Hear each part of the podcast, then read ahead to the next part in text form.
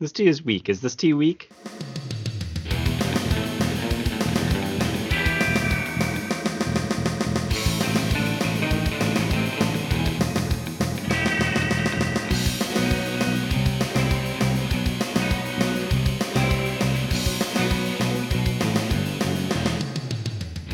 All right, Cinemonsters, welcome back to part two of our drive-in double feature of the Hauntsville Crypt cast. We've talked at length about Pet Sematary, both the original and the 2019 remake, and now it's time to talk about us.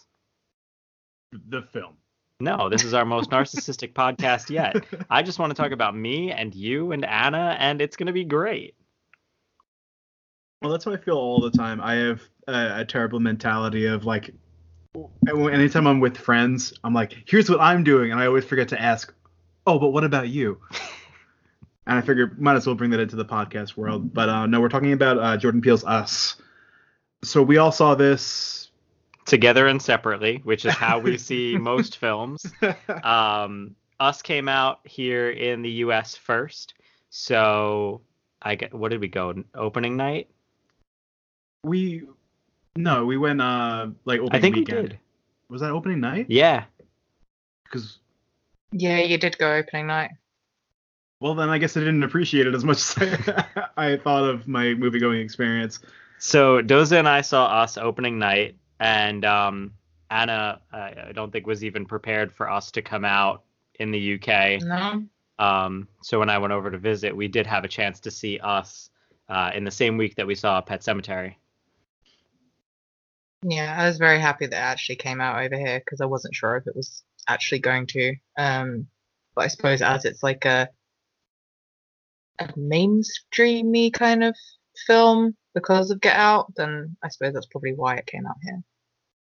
Yeah, I, I feel like a lot of its uh, box office success i- isn't due to Get Out, but it definitely helped it along the way, and it really kind of brought it into the realm of popularity where people are now paying attention to not only you know horror as a genre, but Jordan Peele as uh, you know a, a director and a writer, and so they just wanted to see like, oh, what's this one gonna be like, and so I got an opportunity to talk to people that I would never normally discuss horror movies with uh, about us and get their take on it, which is super interesting because I usually talk to to you guys and uh, all my other friends and people in the horror community, and it's one of the first opportunities I've had in a long time to get like an outsider's quote unquote take on a, a horror film, which was like absolutely wonderful. Yeah, I'm definitely loving seeing the success across the board and like kind of between genres that us is bridging. Um, I I also, as much as the Get Out Academy Awards debacle enrages me to no end, I think there's no such thing as bad publicity. So for that to have happened the way that it did, uh, I think that put a lot of spotlight on us coming out to the point where I think I may have mentioned this in part one, but when Us came out, Jordan Peele tweeted, Us is a horror film. So there's no discrepancy. It's not a comedy. It's not a drama. And I think for for that attention to draw in so many typically unwilling eyes to watch horror into his filmmaking definitely bridged that gap for us between the mainstream and uh, the kind of niche market that horror presents. Yeah, it's the thing that like regular moviegoers are now going out and seeing rather than just like the cretins that we are looking for our midnight screenings and and special screenings. It's It was just a it's- really big mix of opinions though. oh yeah. Yeah, I think even But I, just I among think that's the three really of us. interesting though, because so many people are coming back from watching it and being annoyed that they don't understand. And so they're going and researching it and trying to get other people's opinions, and it's actually creating this huge discussion, which Yeah, it's people don't becoming- usually have. larger than the movie itself, which I, I think that's the makings of a good movie if it sparks discussion. Like Absolutely. which is what I think his, uh, his being Jordan Peele, uh, his his intent was, and this is where he really excels, like starting the conversation about you know topics and issues beyond the scope of what he put up there. Oh, absolutely. And Get Out was a shining achievement in that, um, where there are these socio-political horrors. It's honestly one of the biggest reasons after seeing Get Out and Us that I'm very excited about Jordan Peele's involvement in the Twilight Zone. Oh yes. Oh my God. I think if there's anybody to bring socio-political horror into the limelight, he has been the best director to do that in recent years. He also has like so much respect for the genre because, and especially for Twilight Zone, you can tell that he he obviously loved it growing up, or just like has some sort of affinity with it. Um, because I mean, Us was based on a Twilight Zone episode, Mirror Image, so obviously he was leading up to him creating these new episodes of Twilight Zone, and you can just tell by the way that he presents in Twilight Zone that he just like he loves it and he's researched it and he knows what he's doing. It it definitely comes off as like a passion project, and I think the the Twilight Zone series is really where uh it, it plays to his strengths. Like uh us and Get Out, while I I did enjoy them, uh I find it better. I guess his talent's better suited for the the Twilight Zone kind of esque, where it's like um a message with a twist, and that I really was like what Twilight Zone is at the heart of where it's. What am I trying to say? Um, I mean, Twilight Zone's very essence is having a message about the world we live yeah, in. It it's, always it's social has been. commentary. Yeah, I mean that was Rod Serling's initial intention Yeah. with the Twilight Zone. He was tired of sugar-coated TV series and and not seeing the respect for things like science fiction. And I mean, while Twilight Zone was his labor of love, it's great to see somebody who cares as much about that and where everything came from and bringing these issues to light as Jordan Peele. That was another, even just like his respect for the horror genre is very evident throughout little remarks that characters make throughout his films, like Get Out and Us.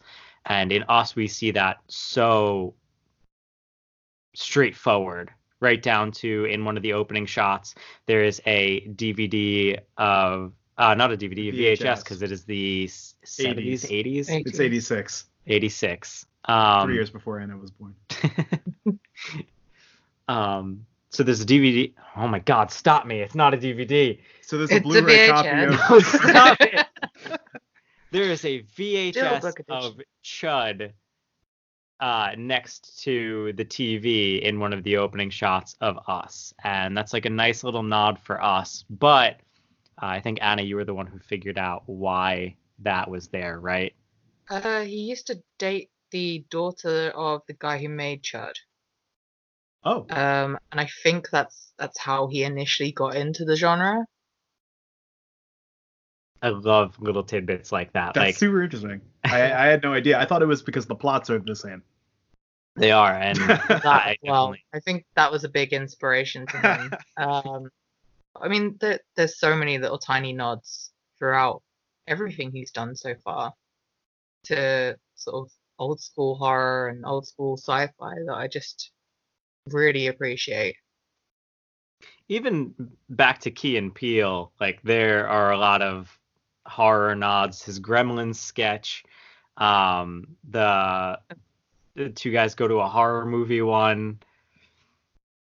Uh, It's very clear that this is a man who has been involved in the genre as as much as any other horror fan has been and he recognizes the merits of this as a filmmaking style and most specifically where a lot of horror films fall short the impact that horror can have and i think that's the most important things to keep in mind when discussing things like us and get out and the twilight zone and um, as i'm looking forward to now uh, him to take on candyman as a remake I'm re- I, I'm still very scared about the fact that Candyman's being remade, as I am every time that my favorite films are remade.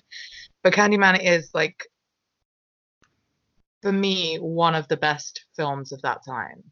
Like, i don't think we were ready for candyman when we got it No, we weren't. But we also weren't ready for Night of the Living Dead when we got it. We weren't ready for anything of like of No, that but, like, time. Night of the Living Dead made its impact, I think Candyman has fallen under the radar because it's so Yeah. underappreciated it's as a film. completely underappreciated. I mean, it it's absolutely perfect to me, and the social commentary is incredible, especially for that time.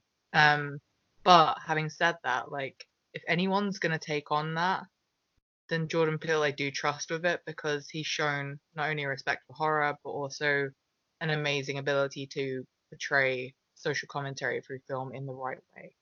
and for a film that relies so heavily on symbolism and artistic expression as Candyman, the way that Jordan Peele has tackled his use of symbolism, especially more so in Us than in uh, Get Out, uh, I think that's going to make Candyman's storyline that much stronger. And I think while the time period that Candyman originally came out in was not the political climate for it, I think now in 2019, it'll be released in 2020. Um, the way things are going right now, the Candyman's backstory and the impact of his story and the reasons behind his killings are going to have that much more of an effect because they're relevant again. That's true, and I trust I trust Peele to.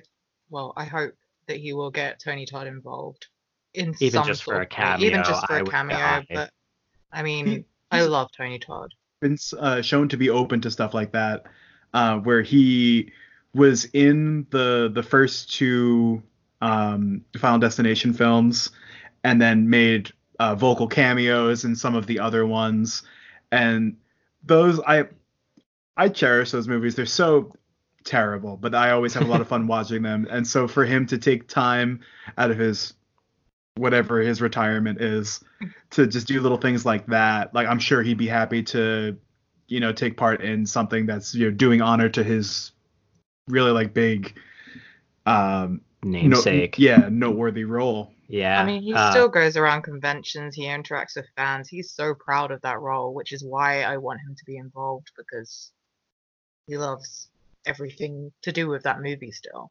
it's people like him and Robert Englund that I love to see in the scene because again, they're just as much fans of the genre as they are influencers of the genre. So for the two of them to consistently take on these indie roles just to see a noteworthy horror film that would otherwise maybe not see the light of day get a little bit more recognition, I think is amazing. So whereas I don't think Candyman is going to have that problem when it comes out, I would love to see Tony Todd involved just for the sake of, you know, you have the original Candyman at least appearing in Candyman. God, I love that movie. Sorry. but it, Jordan Peele has definitely shown an exceptional grasp of what the genre, where the genre needs to be moving toward, because we're not just watching, you know, cut and dry slashers anymore. It doesn't do it for this day and age. It's like back in the 50s when you needed the nuclear monsters to convey what was terrifying about the time. You have the, you know, stranger danger of the 80s, which is why the slashers were so big. Uh, and now we need something that's a little bit more impactful. And I think that's where Us makes a really strong stance. Um, there's a lot of imagery. A lot of Us is very subtle, and I appreciate that. It's not a film that really talks down to its audience. I don't know about that. It does have its moments, Okay. and they Yeah. completely detract from everything that it worked toward. So I do want to talk about those. We do But- need to address the plot holes a lot. definitely credit where credit is due, but I personally think that Get Out is the superior film when it comes to a filmmaking standpoint, a storyline standpoint. Us has a lot of plot holes, and they're not little ones. They make a big difference in the scope of the film. I think for me, Get Out's got. I don't like the story of Get Out as much as I do the story of Us. But if Us hadn't got the plot holes, like everything else that that's actually cohesive in the film is really, really beautiful, and I feel like that makes up for it. No, I get that. I'm definitely I, I agree with Anna. I prefer the intent uh, of us and uh, its potential and what it ended up being. Though I did enjoy both movies, I think I prefer us plot holes and all. And even with my gripes, I, I did enjoy it uh, more, I think. So do you want to start at the top? About how Oh, yes, I wanted to start at the top. Even before the film, Us is another film that one of the biggest reasons that it suffers is not because of a plot hole or anything, but because of the trailer. Oh, I didn't see it, so you guys are gonna have to do this one. This destroyed me. So one of the the big, I guess, twists in the film uh, towards the end, where um, they reveal that Red and Adelaide had switched places uh, when they were kids, when she's in the House of Mirrors, is not explicitly shown in the uh, in the trailers, but it's implied because there is a scene from the trailer that isn't in the initial meeting where they have.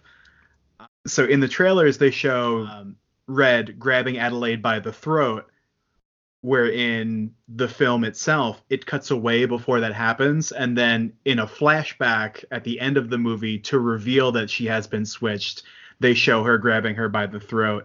And so from that moment, having seen the trailer going through the movie, I was like, oh, they they switched already and they're saving up that for a reveal. So for an hour and a half, I was like, All We're right. just along for the ride. We know that what's really coming. sucks. Yeah. So whereas like Pet Sematary's uh error in trailer really just ruined a moment, Us's trailer ruined one of the biggest moments in the film. but I do. I'm I'm gonna argue against myself now. um, play Doze's advocate, if you will, where I I watched it a second time, and I think knowing from the get go that she was switched, it it changes the movie a little bit. Where I think you almost have to know that they have switched to fully appreciate it. I think because even knowing that, it didn't matter because she's still our protagonist from start to end, and never was I not on her side. Well, I think to that point, then I think personally that the grand reveal of the Switch is entirely meaningless because we don't care that they switched. To reveal that at the end, I'm not invested. I don't care that they switched because I still followed our protagonist from Right. start to finish. It it does beg the idea of who is the villain here, but I, for me, it's two separate stories. They're each the villain of each other's story. Yeah. So, but as as an audience member, that doesn't matter to me because we have a clear cut protagonist and antagonist. And the antagonist is uh, American greed. Well, yeah, Um, I mean, I didn't watch the trailer, so obviously I didn't have that ruined for me. But um, I, I still didn't care, like you said. Like when when it was revealed, I wasn't like, oh, I didn't see that coming, or oh, I saw that coming. I literally just went, okay, it still doesn't make sense. Um, it, it didn't change the story for me. It didn't change how I felt towards the characters. It just me- m- left me going, well, why why couldn't she get out? Why would why did that mean that she was tethered then? Like, if and does that mean that when it, it made the whole thing completely redundant to me because if they were tethered and they had to do she had to do everything that she was doing, then why was she able to grab her and change places with her? Like, how did that tether break for her to be able to do that and then just carry on her life being untethered straight away? that brings in the next gigantic plot hole is the free will of the tethered. So the mythology behind the tethered is that they are a subterranean species of humans who are clones and counterparts to humans who are living above the surface and they are tethered and bound to do exactly as their above counterparts do.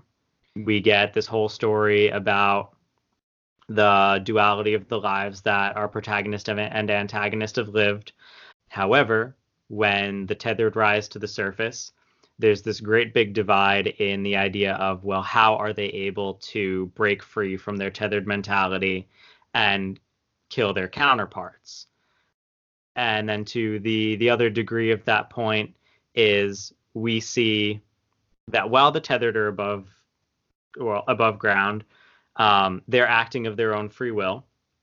They have very minor moments of copying their counterparts. Um, from Abraham's copying of Gabriel with his glasses, which is a very subtle thing and doesn't reflect much on the idea of being tethered. But you get something even bigger where uh, Jason and Pluto have this moment toward the end of the film where it seems like Jason understands how the tethered work, even though there's no clear cut concept of how this tethering works at all because there's a lot of contradictions. But when Jason gets out to convince Pluto to copy his movements and uh, eventually kill himself, it works flawlessly. The two of them are tethered as the tethered lore is meant to be. But this is the only instance where that comes into play. So, what is the reason why Pluto has to do what Jason does in this scenario, in this scenario alone? They have many moments with the mask and the match, but they're nothing more than the two of them getting to understand one another. That's what I, I thought was I think the most interesting was the nature of the of the tethered. And that's where like most of my speculation comes from where I was talking to people like what what are they? What is their relationship with one another? And is it a level of closeness between the two? Because they're described as uh, empty husks with one containing the soul, the other one just being more or less a a replica.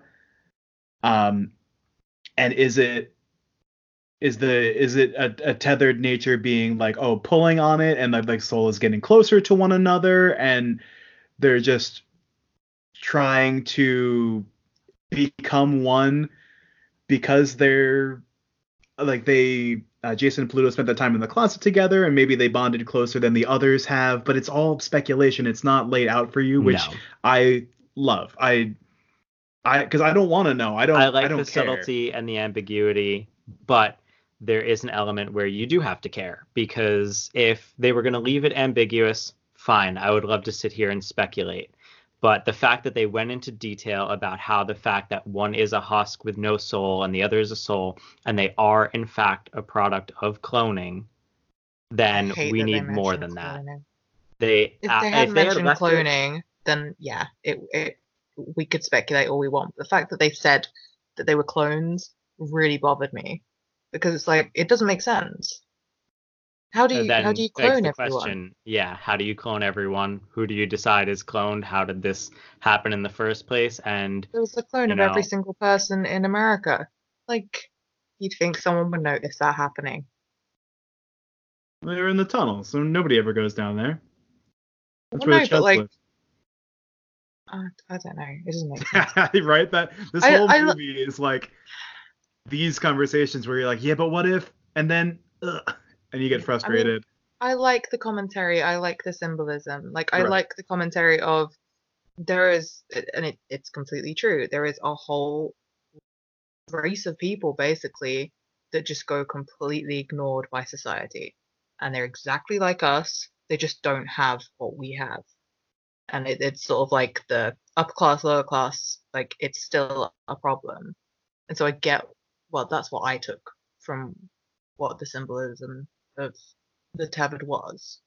I mean, yeah, I think you're right on the nose there because the Hands Across America played such a big role in the ideas behind the Tethered's plan. And when you get to the heart of what Hands Across America was and how much it fell apart, it really is that classist struggle. And for the first thing for the Tethered to declare when they're surface bound is we are Americans that's a, a, clear cut and dry indication that this is the story we're listening to. And it's done in a very subtle and tactful way that i really appreciated. And for that to come across the way that it did i really don't think we needed the moments toward the end where we were spoon fed certain details and realistically details that only made things more questionable than they already were. It was a hereditary moment. It was like oh wait our audience is dumb. Let's explain in the last five minutes what we're trying to explain to them here. Here you go, and it doesn't make sense.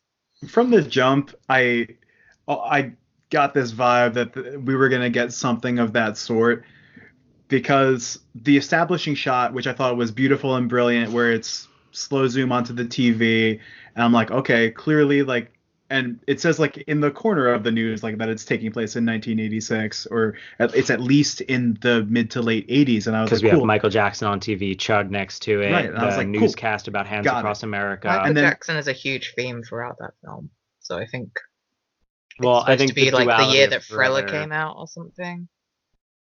well and uh just to to finish my thought of like it cuts to the next scene and then it says 1986 santa cruz and i was like yeah i know Yeah, like we you did all that work that. For, for and then just told me It's it's the work that went into the set detail, the design, the orchestration of what is playing on TV. None of it is meaningless. So why spoon feed us? Right. And so the uh the thriller aspect with the the fixation on her thriller t-shirt, the thriller music video ends with Michael Jackson having been revealed to be a monster the whole time. From watching the trailer and seeing that moment, I was like I I think I, who was I sitting next to? I think it was me. We usually try and sit next I- to each other during these things so we can. Then I, mu- I must have turned next to you and I was like, yo, they got switched. Yeah. and uh, from from then on i was just i kind of just like sat back and enjoyed the movie and like that was fine uh on further inspection like watching it the second time i i started picking up on other things and there is a, a running theme like you guys said of the division between the classes but it's also the an element of american consumerism and how false it is where uh, Kitty is talking about how she wants to get plastic surgery because it'll change the way that she looks. Uh, but she'll, again, just because you're changing the way that you look, you're still the same person. And then where, God, uh, Gabriel uh, is is very proud of uh, the boat that he bought because having a boat is the ultimate symbol of expendable income and status. Like, oh, you know, I have a boat because I can use it just for recreation and relaxation. It serves no other purpose. But even though on the surface it's like, oh, we have a boat, but it's it's a it's a rundown boat. It pulls to the left. It stops randomly. So it's just a boat on the surface, but underneath it's not the yacht that their neighbors have.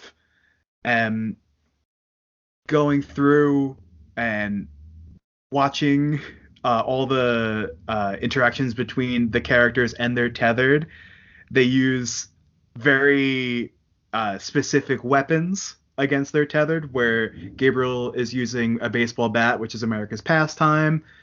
Um, there is a golf club used, which is uh, another symbol of just like recreation and wealth. income.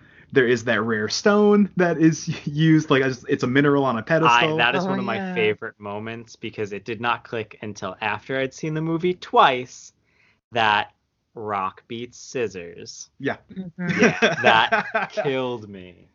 Uh, and so going through that and then with the it, the the film opening saying that there are miles and miles of tunnels underneath uh, American soil that have become defunct and nobody uses for anything. I also don't think we needed It's- that. I think No. I think it does play into the fact that uh, the American dream is Superficial. superficial Yeah. and, and hollow. So like we can look great on the surface, but underneath is nothing. And that I I disagree. I, I think that that does carry that mentality through the movie. I think w- without the quote, that effect still conveys because we do still have the empty tunnels. We do still have the subterranean story. Right. I think that has made itself clear in showing rather than telling. I can respect that. And then it, it goes that step further where it's uh the tethered are the teller uh the tethered uh because they look like their counterparts on the surface even though they're empty on the inside but you find out that even though Red and Adelaide had switched just because she looks like somebody else on the other uh on the surface it doesn't even matter. Nobody notices that there's anything wrong with her. She was able to be be successful, have a family. They have a, a summer home, and so the the tethered can exist in society even though they are ultimately empty. And I think that was con- conveyed very strongly through this with her constantly feeling like there is something missing from her life or something always amiss or always something just around the corner. Do they kill anybody with the scissors ever? Yeah. Who? Um Kitty and uh his name in the film. Tim Heidecker. Yeah, but what is his name in the film? He plays Tim Heidecker. Does he really? Oh no, Two girls as well. Yeah, they're they're kids. But then also like everyone else out on the street, it would appear. Yeah, the daughter's tethered, uh, kills that guy with her scissors. I just like didn't remember. Oh yeah, right. I just I don't. I saw it twice, but the scissors as as a motif just did not stick with me. I don't know why. Um, it wasn't as Part strong of the a duality lot of the- Is it? I I don't. Just as to to like Jordan Peele said in an interview that like the whole theme obviously is duality, and he said that scissors represented duality. All right, I'll take it. Yeah, I, I I mean, don't there's a lot of stuff that he said about that because he said that Michael Jackson was also the saint of duality, and that's why he decided to feature he- feature him so much, and that's also, I think, why they're wearing the red jumpsuits and the single gloves. Interesting. Okay. Yeah. I, ju- I think things like that didn't register as the stronger elements of the symbolism and set design and scenery throughout Oh, yeah, I the wouldn't film. got any of that if I hadn't looked up the interview. Like, it had to be it had to be spelled out completely, which kind of sucks, but you know. But um, I Oh. do want to. I'm sorry. Go Uh, did anybody mention that Hands Across America was also fake and didn't work? no, I don't think we talked about that. Do you want to take that? Uh, I with my limited knowledge on it is um that it was uh a sort of idea where they would raise money to feed the homeless um by uh having sponsors and everybody would hold hands across uh, the United States from coast to coast. And from the money that they raised uh, a majority of it, I think maybe even like 80, 90% of it went to paying off the bills of the foundation itself rather than going to the homeless population. And it was like an like an actual failure. Like it didn't work. It didn't change anything because we still in this country have a huge uh, issue with homelessness, and that's just like an, another nail in the coffin of like this fake sort of American dream. Where on the surface, like that's a great idea. We'll raise all this money, but underneath, like yeah, but we're gonna take all that money and use it selfishly. Especially when you consider the publicity and media element of Hands Across America. I, I wouldn't know. I mean, like I that was before our time. Yeah. and so like I I didn't know like when I was looking into us beyond like after watching the movie because I, I had heard of Hands Across America mostly because I saw Beerfest and they mentioned it and so I, I did like a, a bit of a, a deeper dive into it and I was like holy shit this thing sucked. I gathered like the basics of what it was from context clues in Us, but it wasn't until I watched it with Anna, who obviously you're in the UK, Hands Across America is not a thing there, had more questions than I did about the idea of Hands Across America, which prompted her to do a little bit more research and, you know, enlighten me in the process of how deep this actually goes uh, in the context of the film and in the grand scheme of America as a whole. so I guess what we're trying to say is Anna we're coming over because our country sucks shit Oh no, we have a huge homeless problem at the moment. Like Anthony, you saw a lot while you were here of homelessness. Like it's everywhere. you They- walk five minutes out of my house, there will be at least like five homeless people on the street. I, I will say this though, both uh, I guess a positive and a negative for you guys. Um, the homeless problem is so bad over there that there are signs on public transport and stuff cautioning you against like helping the homeless, but in favor of helping shelters and things more so. So there are signs on like the tube and stuff that are like, hey, don't give change to anybody who's begging. Instead, give it to this organization which guarantees that your money will go toward food, clothing, shelter, rather than you know when you give somebody on the street money, you don't know where it's going if it's going toward food or some kind of you know Substance. yeah Yeah. I mean, there was only one person that we came across that asked us, like, we, we got asked for money a lot while Anthony was over here. I think um, almost which is every normal, but there was one one guy that asked for food, and that Yeah. broke my heart because I was like, oh my god, I, I really believe you because you're not just asking for money, you're saying if you got any food, and I was like, oh my god, um, and it, it just makes you realize how many people are out there who, sadly, like it's a thing here, it probably is over there as well, that like you get these con artists who pretend to be homeless just so they can like pick up change during the day, and then that's that's their day of work. Yeah, that bugs me. You know my stance on con artists and Yeah. Yeah. It's people like that that ruin it for people like that who are like, I just want food. yeah Like it, it's a horrible problem. Um, but yeah, I mean, our country is quite good at like trying to like have organizations towards stuff like that. And as you saw, like even in like my town, we have places for like kids to get off the street. so they can play like free games and Oh, I loved that. There's a shopping center by Anna that has a free um it's like on one side a game center on and on another side a like small movie theater. You Oh. just go and hang out and watch a movie with like whoever else is around. that's great. Like a Boys and Girls Club. Yeah. Played a lot of shows at places like that back when I was in high school. Yikes.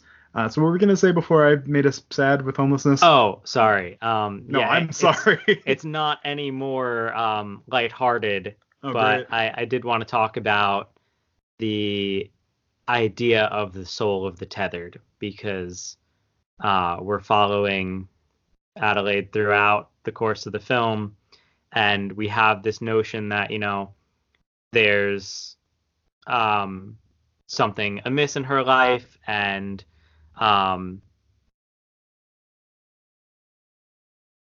basically what I'm trying to get at is uh, she's lived a whole life and made these relationships and has things that impact her on an emotional level, on a, uh psychological level. So, wherein lies the actual difference between the tethered and those on the surface? What makes up the soul? Why are they different at all? I don't But think also why did she lose her soul when she got switched? And why did the other one gain one? She didn't. There was no gain or loss. That's why there's the constant feeling of missing something, uh, because the soul is the element that is missing. But the soul is a philosophical idea. So, what is the soul? If she's lived this life and had fulfillments in it, what's the difference between her and Red?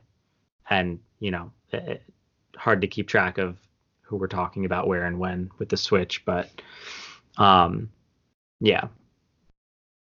I don't I don't think the soul is an, is as important a factor in this as it was made out to be. I think it just shows that both of them kind of don't have a soul. Like one of the, their souls is being crushed by being put in that situation, and the other one just, no matter how much, I suppose, material stuff that she got in her life, she still wasn't fulfilled. So there is. no That's it. difference. Yeah, that's the one. That's there, but she still has the ability to empathize and feel and emote, and she feels fully. She cries, she laughs, she feels pain, she Loves her family. Exactly. Like that is her family. There is a clear sense of love there. And it's not like a hollow idea. It's not superficial. It's deeper than even, you know, when you get to meet their counterparts in Kitty and Josh, you see how real she is. So what is the soul? Why does it matter in this situation? I think the point is that it doesn't. So then it's kind of a moot point throughout the film then because the tethered really are no different than us. That's yeah, that's the whole point of the film. Right. That's why But- she says we're Americans. But it's the fact that they mentioned that they didn't have souls If they didn't mention that they didn't have souls and they were clones and stuff, like it would make a, a more powerful point of they're exactly the same. They've just not been given the same. Because now Like, the soul is just a plot privileges. device. Well, I think it Yeah. goes because we're just taking her at her word. Like we hear that from Red, and there's nothing to really back up her statement. It's just her under might even be just like her understanding of her upbringing, and we because we have no way to back that up. We just have to take her at her word, and maybe we're hyperfixating on a point that, like you said, is moot and doesn't Yeah. even matter because it might not even be true. Yeah, I guess that's fair. I don't know. I, I just feel like there are some elements thrown in here that can be swept away for a cleaner and more concise way of bringing about their end results. I get that. I would have liked to have seen this as an hour long Twilight Zone episode. Yeah, I I think I agree. Um, how how long is the runtime? In total, it's uh just about two hours. Okay. I mean, I did not mind at all sitting through it for two hours, and the Oh, fact no, that no, I sat through it It- for four hours. it was entertaining the entire time, but there's there's definitely some opportunities to stitch some plot holes and trim a little bit of the fat. yeah, Because like if there is a moot point like we were just discussing, then there's a, a whole chunk of the movie that can just go. Yeah, absolutely. I will say this though, it is entertaining through and through. If that's all a film's purpose is, is to entertain. Oh yeah, fucking nailed being it. a superficial commercialized American, yeah, this is an incredible film to sit down and watch. Um, Spend your It's money. also kind of beautiful as well.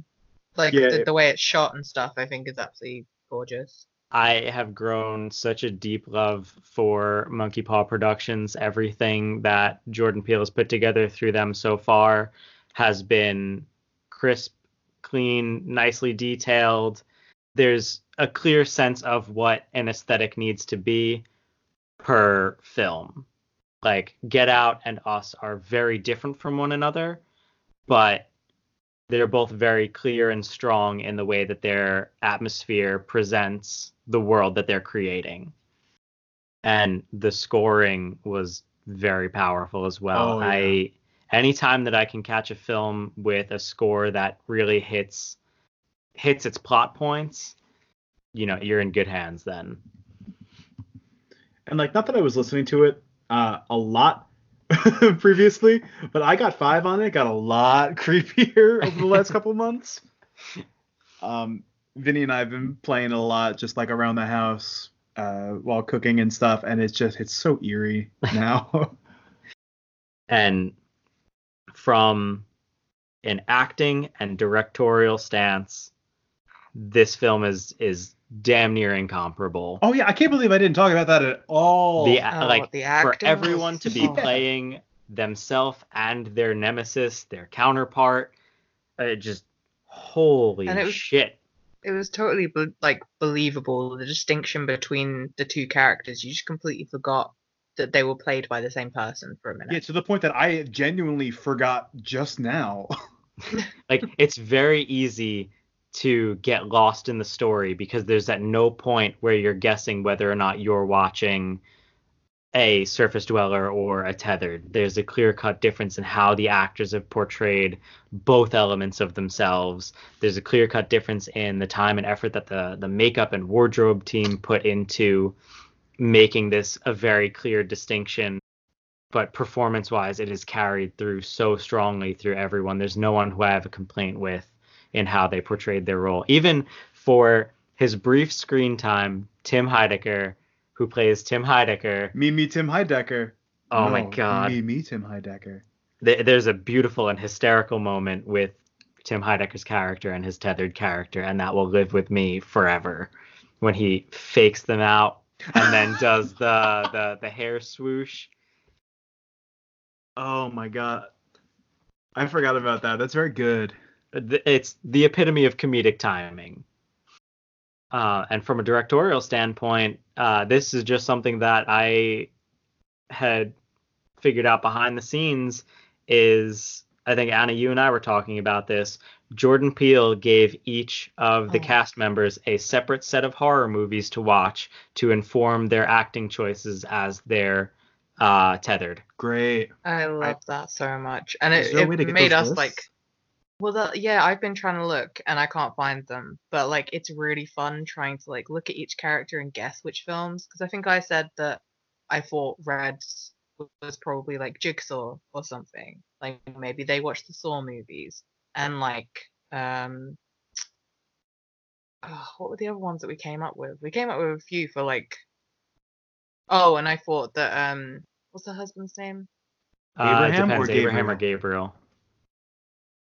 Abraham is the tethered. Gabriel. Oh is- right, okay.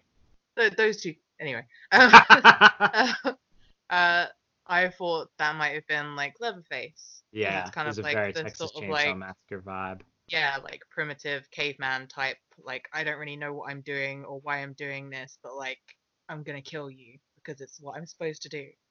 Like I feel like that's really Leatherface. Yeah, it's a very do as you're told, family comes first Yeah. element. I'd love to Um, hear like other people's take on this because this is like the first I'm hearing about this. It, it was I gotta it blew do- my mind to hear that. I gotta do some like deep dive, do some digging, and and really think about this. Yeah, I almost don't want to find the list of what he gave them because I just think it's a really fun game to play, like guessing. I what definitely want to know. Get, get me that list and I I would- it in my inbox. I would go in a third time and watch just for the sake of pinpointing performance aspects of like what was on your list, who were you supposed to be. Why don't we just buy a Blu-ray and we'll all watch it there, so we don't have to keep spending money. Ah, I keep falling into the trap of what the film is about. I keep looking and refreshing this page about how much money it made, and it's making me physically ill. This is why he made so much money, though. He created a film that everyone's like, I've got to see it again because I think I missed something, or I need to watch it again because of this and stuff. Like, I think he, he purposely kept people guessing, so they wanted more. That is what I love about horror. A good horror film keeps you guessing, keeps you lingering, sticks with you for days on end, and creeps you out because of its subtlety. And I think Us hits every one of those marks. yeah, beautifully constructed. I I can't I can't praise it enough. Like uh, like we always do, just dragging it down for you know 40 minutes, and then we're like, but we loved it. I think that's important though because like credit where credit is due for all of the good, but I will point out where film is lacking. That's what we're here for. That's why we have the Cryptcast. It's to inform. I just Uh, wanted to have whether fun you like talking it with or my not, friends. whether you like it or not, it doesn't make it a good or bad film. Like there is constantly people that I find, especially on Instagram, because I interact with a lot of people on there. Like a lot of people say, "Oh, this film was really bad," and I'm like, "What made it bad?" And like, I don't like it. I'm like, that doesn't make it a bad film. That makes your opinion that you didn't like it. That that doesn't make it a bad film. Just like there's loads of films I don't like that are great films. I just don't like them. Martyrs inside Oh, Chappie. I don't. I don't like Chappie- Inside. Chappie I, is a I great appreciate film. it's done well, but And I like it. Chappie can be a great film, and that's fine. I just don't like it, but that doesn't make it not a great film. As long as we can agree that it's a great film. and I think whatever anyone's opinion about us is, it's a good film, and that can't be denied whether you like it or not. I think that's an important element to both part one and part two of this episode because I think we're going to have less lashback on us. I think the general consensus is that most people seem to like it, but a lot of people are flaming Pet Sematary. And at the end of the day, Pet Sematary, like it or not, was a good film. yeah, but these are the same people that said that Mandy was a good film, so So That's it. a we gotta, topic for another day. We gotta do that. We gotta. I do am so ready for that. Did you say lashback? Yeah, is that backlash? oh my god. Uh, I do have another important point that I want to cover with us. Um, About uh, about one character in particular.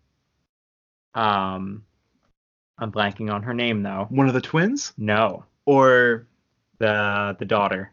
Oh, oh, uh, oh God, Zora. Yes. Uh, so on the note of us, Zora, the daughter, is the best final girl that we have had in a long time. She exhibits every element of what a final girl should be. She is proactive, she's independent, she's a badass. She makes some very bold moves that defy the horror movie genre throughout us. And I have so much respect for her. Yeah, she kills one of the twins, almost kills the other one.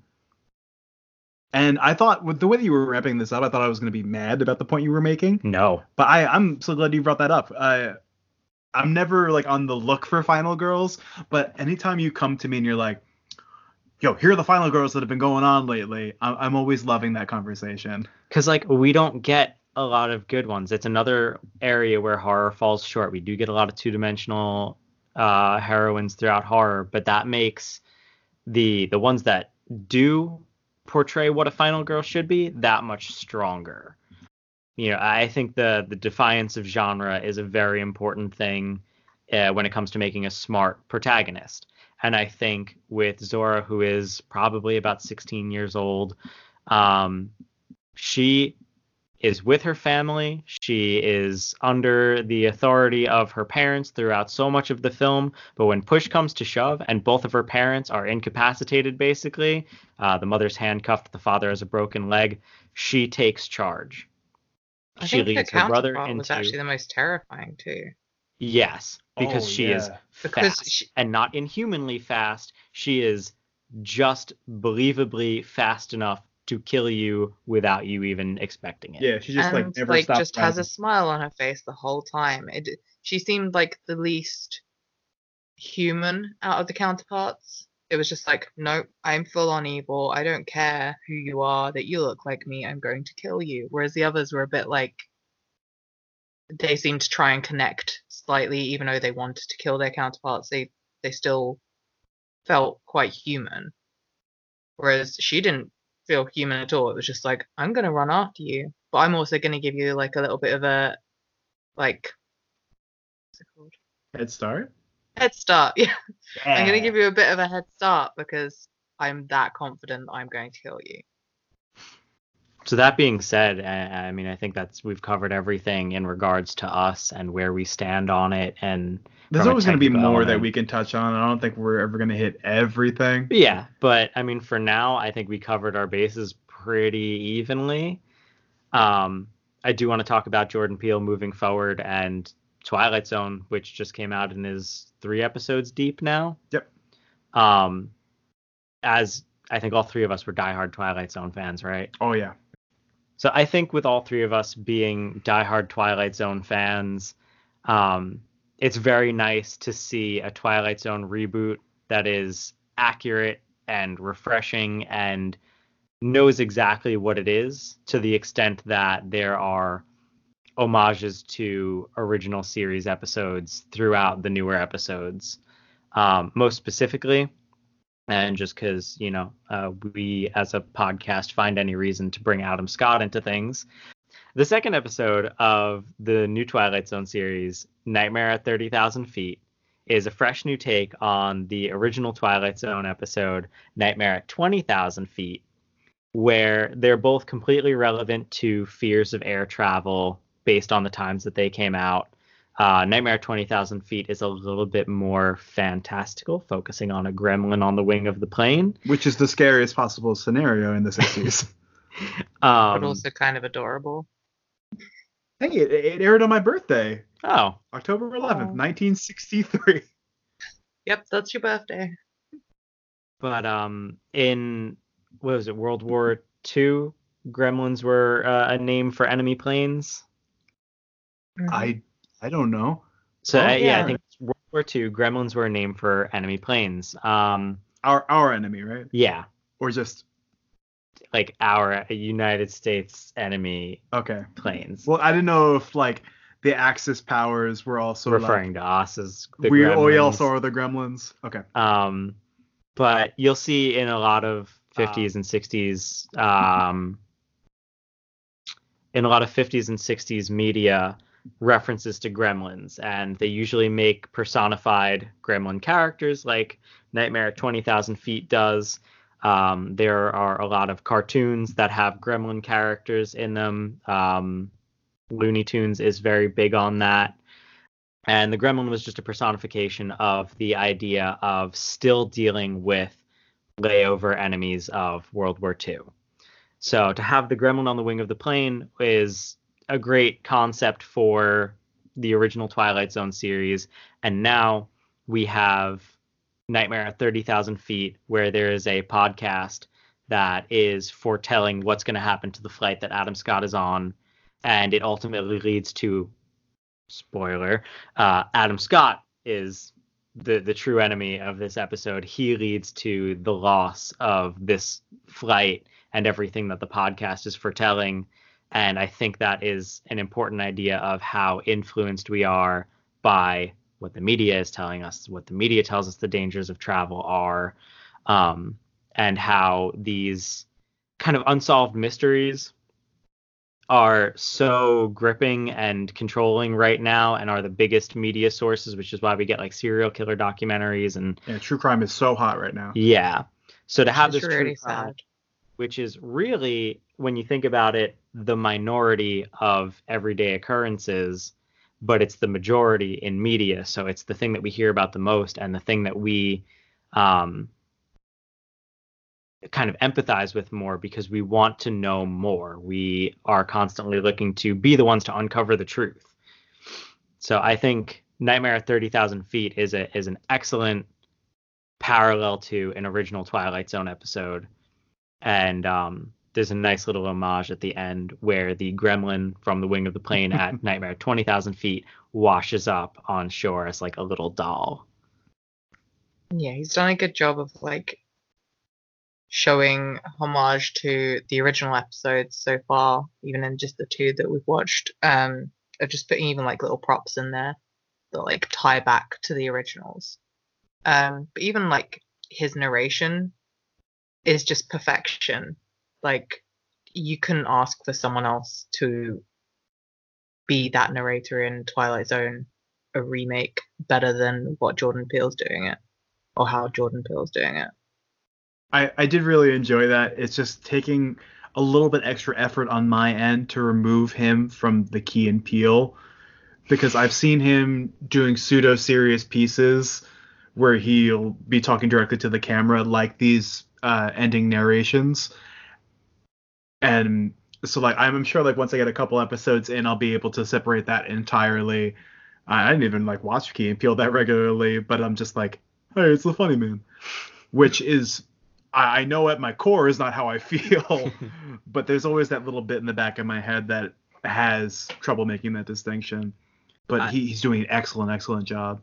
I do like that you specifically mentioned Jordan Peele as the funny man because I've always felt like there is a very strong connect between comedy and horror in that Oh, yeah. idea that they need to convey some element of truth in order to convey their desired effect. Yes. Comedy coming from a place of truth, you laugh at yourself, you laugh at very real circumstances or believable circumstances. Horror, you're terrified of the reality of the situation. It doesn't matter how supernatural the enemy is or how you know the director and writer have chosen to personify this villainy there's some truth behind it and as long as there's that truth behind it there is that fear element it's why us hits as strongly as it does so i think for jordan peele coming from an element of being a comedian to writing socio-political horror they're hand in hand the same thing Yeah, it's like the logical next step. yeah. All right. Okay. So do you guys want to move into your fear of the day and recommendations? Why don't we move into our recommendations and your fear of the day? Yeah. uh, so I was going along the lines of I, I watched this movie twice in the last I don't know maybe month or so, just because like I caught the tail end of it and uh, then I wanted to watch it from start to finish again. Uh, but I watched Train to Busan. Uh, I think it's currently on Netflix. Um, but it is a South Korean zombie horror film, and I it's the first movie that I've seen in a long time to do zombies well. And I, I thoroughly respect that. So if you haven't checked it out, I, I don't know how many people watch, you know, uh, foreign horror films, but this is one of my favorites as of late, and I I can't get enough of like a good zombie film. So Train to Busan, check it out. Uh, okay, so my recommendation is a very old school one, which most people will know already, but um, Invasion of the Body Snatchers, um, which kind of is the same sort of concept as Us. Um, it's got these pod people who look exactly the same as you know they, their counterparts, um, but they just have no emotion, no humanity, um, and it it kind of it has a lot of social commentary because it's based around the Cold War and the anxieties that were going on at the time, um, but just in a very over the top sci-fi fashion of social commentary. So yeah, if you haven't seen that, definitely watch that. Love it. Can't get enough. That ending fucking destroys me. Oh, Still to this day, haunting. For my recommendation of the day, I am gonna go with As Above, So Below. Um, I also just watched. I so it's got its shortcomings for sure. Is it because I mentioned found footage the other day? maybe? uh, but I do genuinely enjoy As Above, So Below. Uh, it's a subterranean horror, uh, which I don't think there's enough of, and it focuses on using that element of being a subterranean horror film for exploring beneath the surface of people.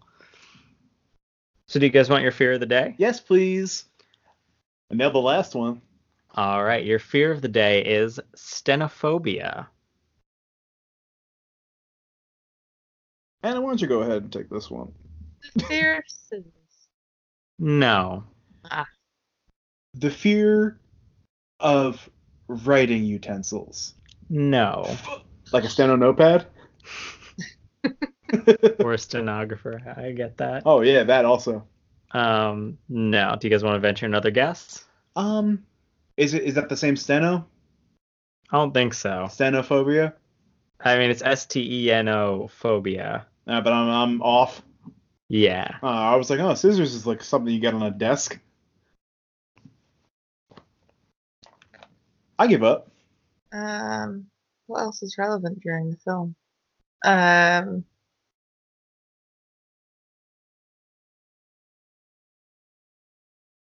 fear of twins. No. Is it the f- fear of secretly being replaced? No. Are you looking it up now? Maybe we did get it. no, no. Okay.